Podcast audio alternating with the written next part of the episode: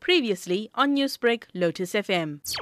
The flood came in around 1630. There's quite a hailstorm and some flash floods. And what happened is that because of the hail, it blocked most drains and the gutters. And when it flooded, and then it damaged a lot of the properties. Sun Central was damaged where the entertainment is, and three of the hotels were badly hit, including the golf courses, of course. Was anyone injured during these floods?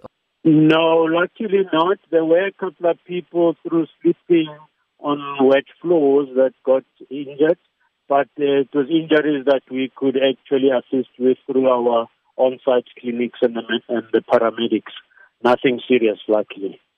Now, you did speak about the damage to the infrastructure. Can you elaborate? I think because of the water seeping through the roof structures, a lot of the ceilings are damaged. There's also electrical works that's been affected. Primarily, a lot of the work would need contractors, but as you know, the festive season, a lot of the contractors close. So all that is happening now is that our maintenance teams are actually making sure that the place is safe. So nothing else is going to fall apart and we can actually operate through it. So there will be places where we might not allow the public to enter purely because of safety. But we do believe that we should be able to operate most parts of the business.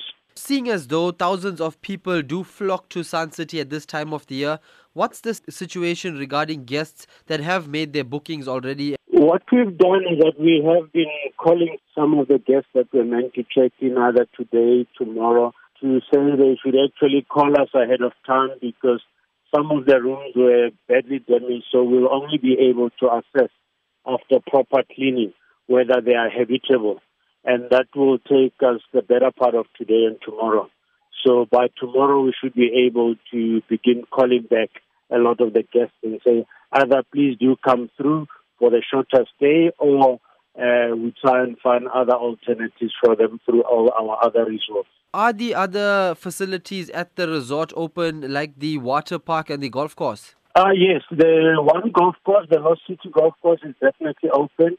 Gary Player, there was some damage, but we think that we should be able to open it by tomorrow. And then uh, the Valley of the Waves is operational again today.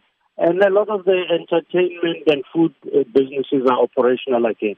They open mostly by lunchtime today because a lot of the mopping up had been done by then. There is, of course, the smell of water and a bit of damage, uh, as I indicated, but almost everything is operational except a couple of hotel rooms that are still remain unavailable. Newsbreak, Lotus FM, powered by SABC News.